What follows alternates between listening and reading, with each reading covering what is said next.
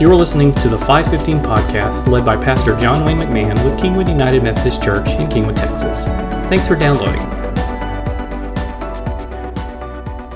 Hi there, friends. Welcome to episode 55 of the 515 podcast. Jason Priestmeyer here with John Wayne McMahon. John, how are you doing this Sunday afternoon? Beautiful.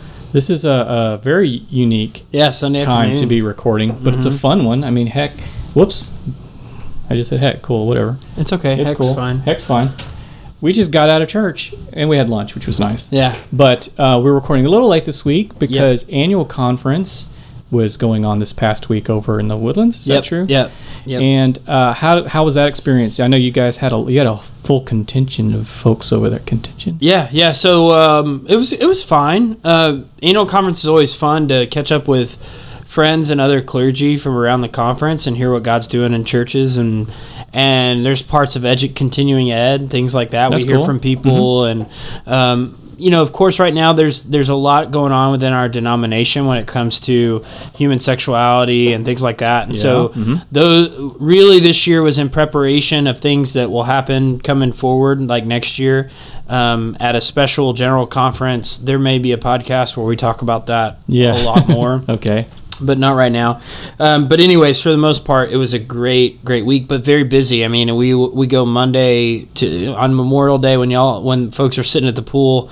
Uh, Texas Annual Conference, United Methodist Church clergy have lost Memorial Day forever. Oh, so, no. so, but anyways, it's fine. Uh, so we were there Monday, Tuesday, half a day Wednesday. Okay. Um, so yeah, it made it hard for us to record this week. Yeah. So we're catching up now. Well, that's fine. I've had plenty of things going on, as life normally does. anyway. Yeah, you're actually in the house alone. Your your wife and daughter in Costa Rica right now. Yeah, they're they're uh, participating in a nice mission trip with Yeah. the youth. Yeah. and um, uh, I've seen a couple photos, but another, other than that, they have not phoned back home to let me know how things are going or that they've missed me. So I'm confident that they're very uh, they're very busy and they're having a great I'm sure time. they really miss you. Uh, I, don't don't know, know. Maybe maybe it's just uh, conserving.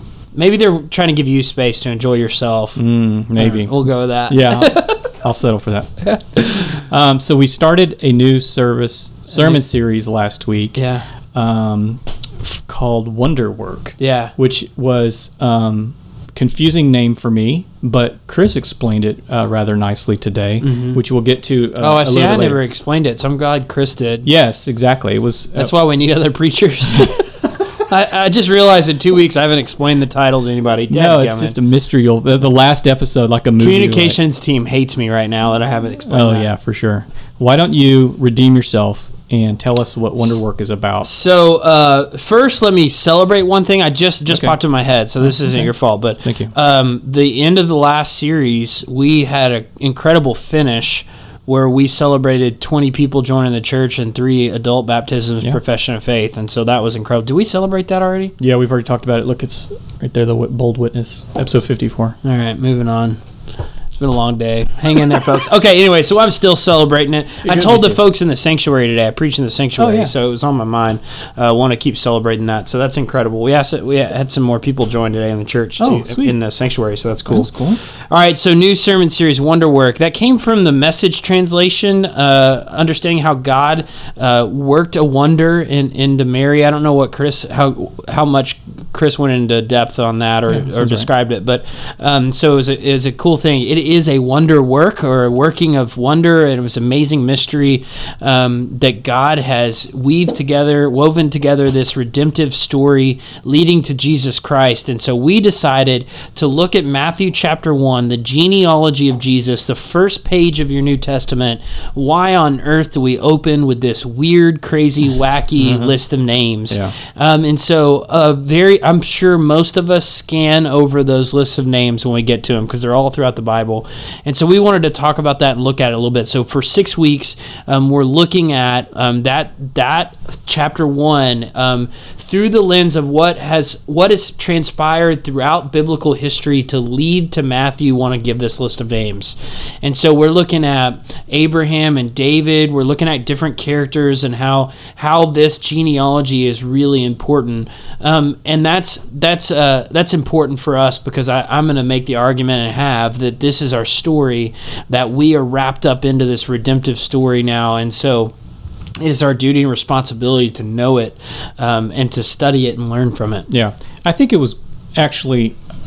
I'll admit, eye opening for me. I don't know that I've ever read those names, Mm-hmm. um, which you know was one of the illusion, the kind of the, the examples you gave. Like, it's great to just skip that chapter because kind of Yeah. avoid the the fear of trying to say the name. Yeah, yeah, the but jacked up just the fact that there is a connection from you know Abraham all the way Mm-hmm. Yeah. straight through to en- ending in Jesus and, Yeah. and, and that's just kind of mind blowing Yeah. to think wow uh, that seems planned you know Yeah, but yeah. just the, the connection of the genealogy um, was really awe inspiring so um, that was that was new and I took that away last week Yeah, well, a couple of things are really important. First of all, Matthew is interpreting all that he has grown. So we think Matthew is a Jewish, a, that he's writing from a very Jewish perspective. okay That he is a Jewish now convert to Christianity, mm-hmm. and he is writing to Jewish converts. okay And so it is no surprise that Matthew wants to present and interprets Jesus as being the answer to the Jewish faith. Mm-hmm. And so that's very critical, and that, that's something that we need to see. So, son of Abraham, he's establishing the forefather, the one who is the father of Israel, Abraham, and putting Jesus in that line. And so that's why we see that emphasis in Matthew. Matthew uses Abraham seven times. The other gospels get use them as well, even more in other cases. Uh, but Matthew understands that, and he says "son of Abraham" three times there in the first chapter. Now, why genealogies? They still, even if I tell you it's important, they're still kind of boring. Well, in ancient Near East and Jesus, Jesus's contemporaries, uh, genealogies were really important. So I shared that you would have to be able to prove seven generations of your family to uh, to establish your social standing, your your status Wow, within yeah. the so- within the society, and so you would have to show seven generations of that, or um, more biblically or more aligned with the biblical narrative. If you're if you are a priest, you would have to show that you're actually in the family in the line of Aaron or the tribe of Levi, so that you are uh, of the priestly family. Yeah. And so only those priests had to know what their genealogy was. And then, of course, royalty. If you were in the king's line to be king of Israel, you would have to show yourself in that. And the messiahship, the um, prophecy of the Messiah coming, was to be in the line of David, to be in the royal line. And so, uh, king, the showing the king's genealogy is really important. And next next week we'll we'll specifically talk about how important it is to be son of David and be in the royal line and things like that Yeah. um, or actually two weeks from now. Weeks so from yeah, yeah. And so that one is uh, was really important, um, and and that's where genealogies kind of fit in, and why that it's not surprising that Matthew would use it. Mm-hmm. Now, uh, why genealogy to open the gospel? Why would Matthew jump into that? And really, we could talk all kinds of stuff. And so, stop me if if something stands out to you. all right But really, what we do is we look at the birth narratives of, of Matthew chapters one and two. We kind of skip over this this list of names. We jump into like how the angels come to Mary and like all of these things. How Jesus is born, he had to flee, and uh, Herod tries to kill you know children. All, all of that stuff.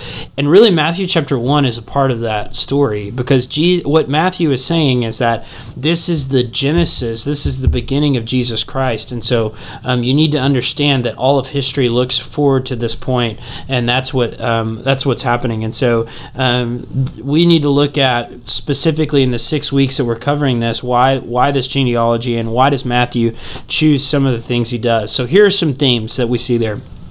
First, Matthew is clear to say that he is the son of Abraham.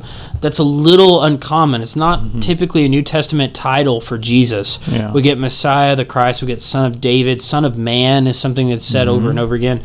But Son of Abraham's a little more uncommon. The author here is connecting Jesus to the father of all the people of Israel and relating Jesus back to the fulfillment of the Abrahamic covenant. And so, whatever that means, you'll have to tune in next time uh, to listen to that in specific mm-hmm. about what Matthew's getting at here. But for now, know that God promises through Abraham to bless all of humanity through Abraham. Jesus is the son of Abraham. We see that blessing being carried through. The next thing is that he's a king from the line of David. Verse 1 is the first of 10 appearances of the phrase son of son of David in the book of Matthew. Um, we see that happen all throughout Matthew, and this is supposed to show his royal lineage to say Jesus is king. Yeah. He is uh, in this line of David, and this is um, this is really Matthew's kind of focus and and there's several hints at that as we look at it. One of these hints is that we see it broken into three sections of 14 generations and matthew makes sure that we know that. And one of the connections we have to david is david is spelled with three letters because hebrew had only three consonants and no vowels. And so those three letters are dalet vav dalet and so that what is a d uh, Yeah. in Hebrew has has a num- each letter has a numerical value, and so the two dalets have a value of four, and the vav has a value of six, adding up to fourteen. Hmm. And so David itself means fourteen in number. The whole thing's broken into three sections of fourteen, so the whole thing is a literary framework trying to catch our attention and point to David. So even in the style of writing and how he breaks it apart, Matthew's trying to point to Jesus being a son of David. Wow, that is super cool. yeah. So everything he's doing is, Yeah. is has some point to it and a reason behind it. The next thing we covered, kind of an overview, is that what we see here in the genealogy is it's not just a normal genealogy. In fact, it has some interruptions to it. Now, if, I didn't get to talk about this on Sunday, but if you read it, if you try and read it right, it reads at a pace. It has like a tempo to it. Oh, yeah? Like it has a flow, but then it has these little interruptions. All of a sudden, it says so and so is the and the brothers of this person, or Mm-hmm. like the wife of, or so there's these little breaks. So Yes. there's this whole prose tempo to it, but then there's these interruptions, and those interruptions are on purpose. So all of Scripture was meant to be read aloud. It was read aloud in church uh, since the beginning, and definitely when these early le- letters were circulated. And so that would be stand out to the ancient context, so that they would hear it. Yeah, Um, those breaks are very important because they're also calling out women. yeah, so those I remember that. Mm-hmm. interruptions are mostly women and Gentiles. So Oh. where this would always be a genealogy for dudes, all of a sudden we've got five women, one being Mary, which okay, you can expect Mary. Right. Uh, but four really unexpected women find their ways into that, and they're they're interestingly chosen because if Matthew was just trying to give credibility to women or to affirm women, which he has no reason to because they in this time they hadn't, but Yeah. God's people begin to affirm the value of women in some socially uh, critical ways.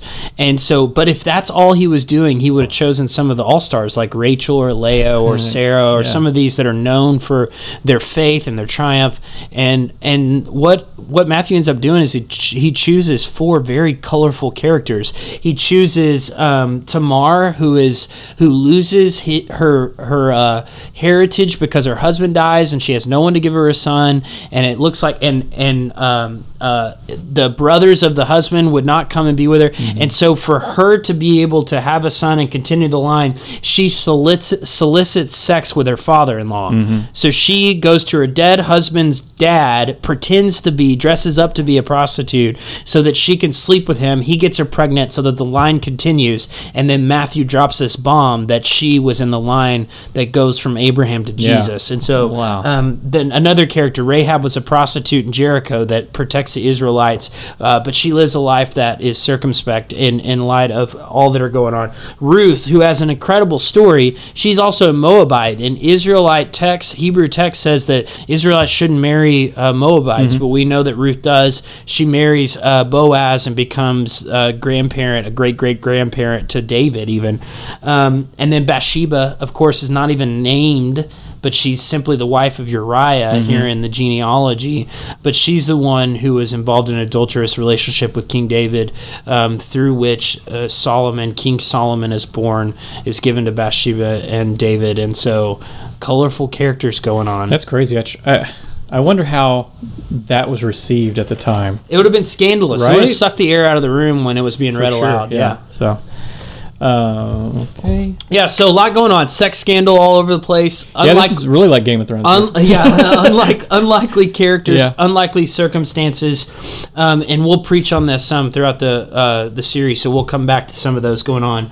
Uh, but for now, we see God working His redemptive plan, no matter what jacked up characters are involved. Yeah. uh, He's got a long game in play, and it may look like God is not moving His will forward, but He is in the overarching theme of, of what's going on. Good.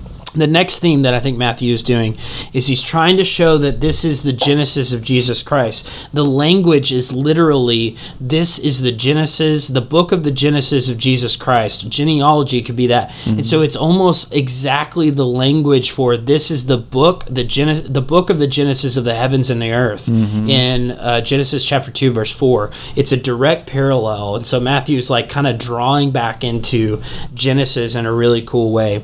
Um, the other thing I want you to see is that the genealogies are, are modeled, or this genealogy is modeled after uh, Chronicles and some of the other early genealogies in the Old Testament. However, those genealogies, if it was Jesus's, for example, Abraham's genealogy starts with Abraham and shares the descendants. This genealogy starts with Jesus, but then shares his ancestors because the whole thing is culminating in Jesus. So rather than starting with the the patriarch and then moving down, what it's saying is everyone else in the ancestry of Jesus find their perspective and their definition in the history of the world in perspective of who they are in light of Jesus Christ. Yeah. So they all point to Jesus, um, and so that's important. One last one the three divisions of 14 i think that matthew and several scholars would agree that even even if um, even whatever we do with the numbers the even dividing of all of history of going from the patriarchs in the beginning of the covenant um, to david david to exile exile to jesus even with that going on um, really what we see with the even divisions is matthew trying to say this is god's perfect timing that when things went on for so long 14 generations air quote Yeah. then god did something remarkable and then for 14 more generations god did something remarkable this is the perfect timing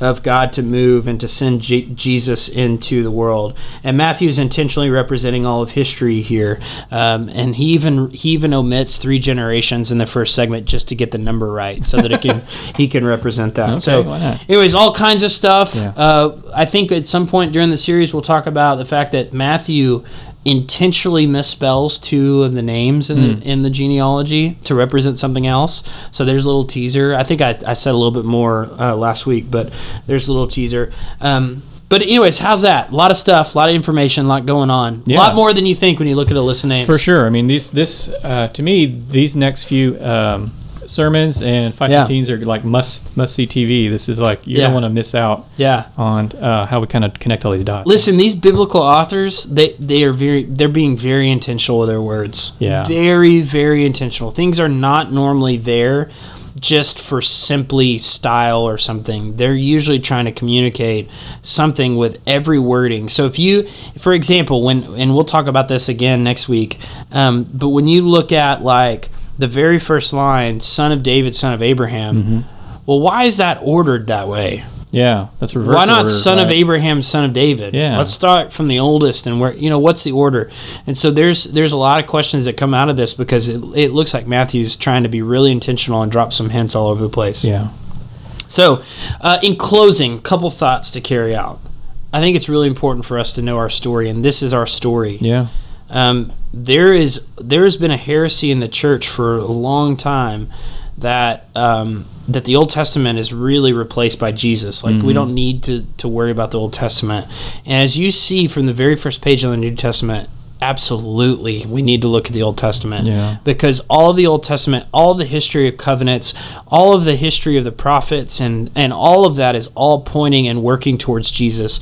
And the New Testament writers, Matthew, those that are that were either right with Jesus because they're disciples, or those that are secondhand, um, they are interpreting Jesus in light of all that God has done throughout the history of Israel and, and beyond. And so, um, the, the Old Testament is something we need. It's messy, it's ugly, it's weird, it's got jacked up stuff in it. Um, it there's things we don't understand, things that are hard for us, but you can't toss it out. It is very, very, very important, and and we should know our story. And I joked about all the things that we know stories of, like Star Wars. Like Yeah. we know Star Wars story. I know. I was Like guilty if of you're, if you're a Harry Potter fiend, you know about Harry Potter. As a matter of fact, if you are, you know things that you shouldn't know about Harry Potter. Yep. You know what I mean? Like little details and mess ups or things in the hallway or picture that's off or Yeah. hints that are coming from one movie that seven movies later or books later you get to see that. All of that stuff. Do you know this story? Because this is our biblical story.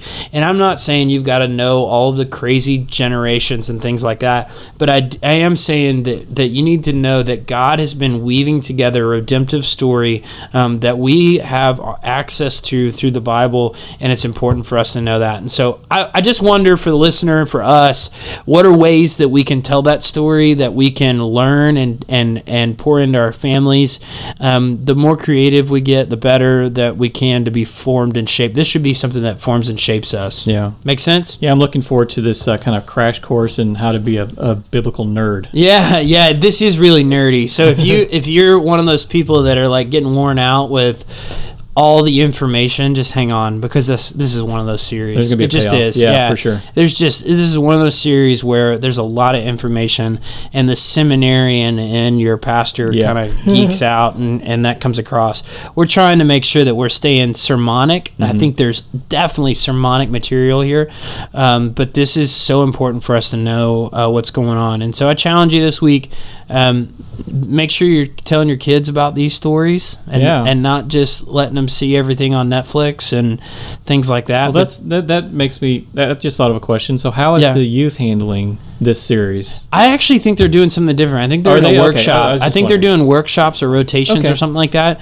But um, definitely something that's important for us to. yeah, to this would be great. this. Yeah. yeah, Yeah. So yeah, you can take after the sermon over lunch and kind of explain uh, what you heard and kind of and, and share that with your kids because that's how history is passed down. You know, ver- verbally from generation to generation. So that's yeah, very great. Yeah, so forward to this one. yeah, so don't skip over your genealogy so quick. Ask some questions. Uh, just if you want to have fun, make your kid try and pronounce the name and see what they come up with. yeah, That'll make you feel better yeah, too. yeah. All right, John. Thank you so much. All right, looking forward to next week. Same here. All right, talk to you later. Bye-bye. Bye.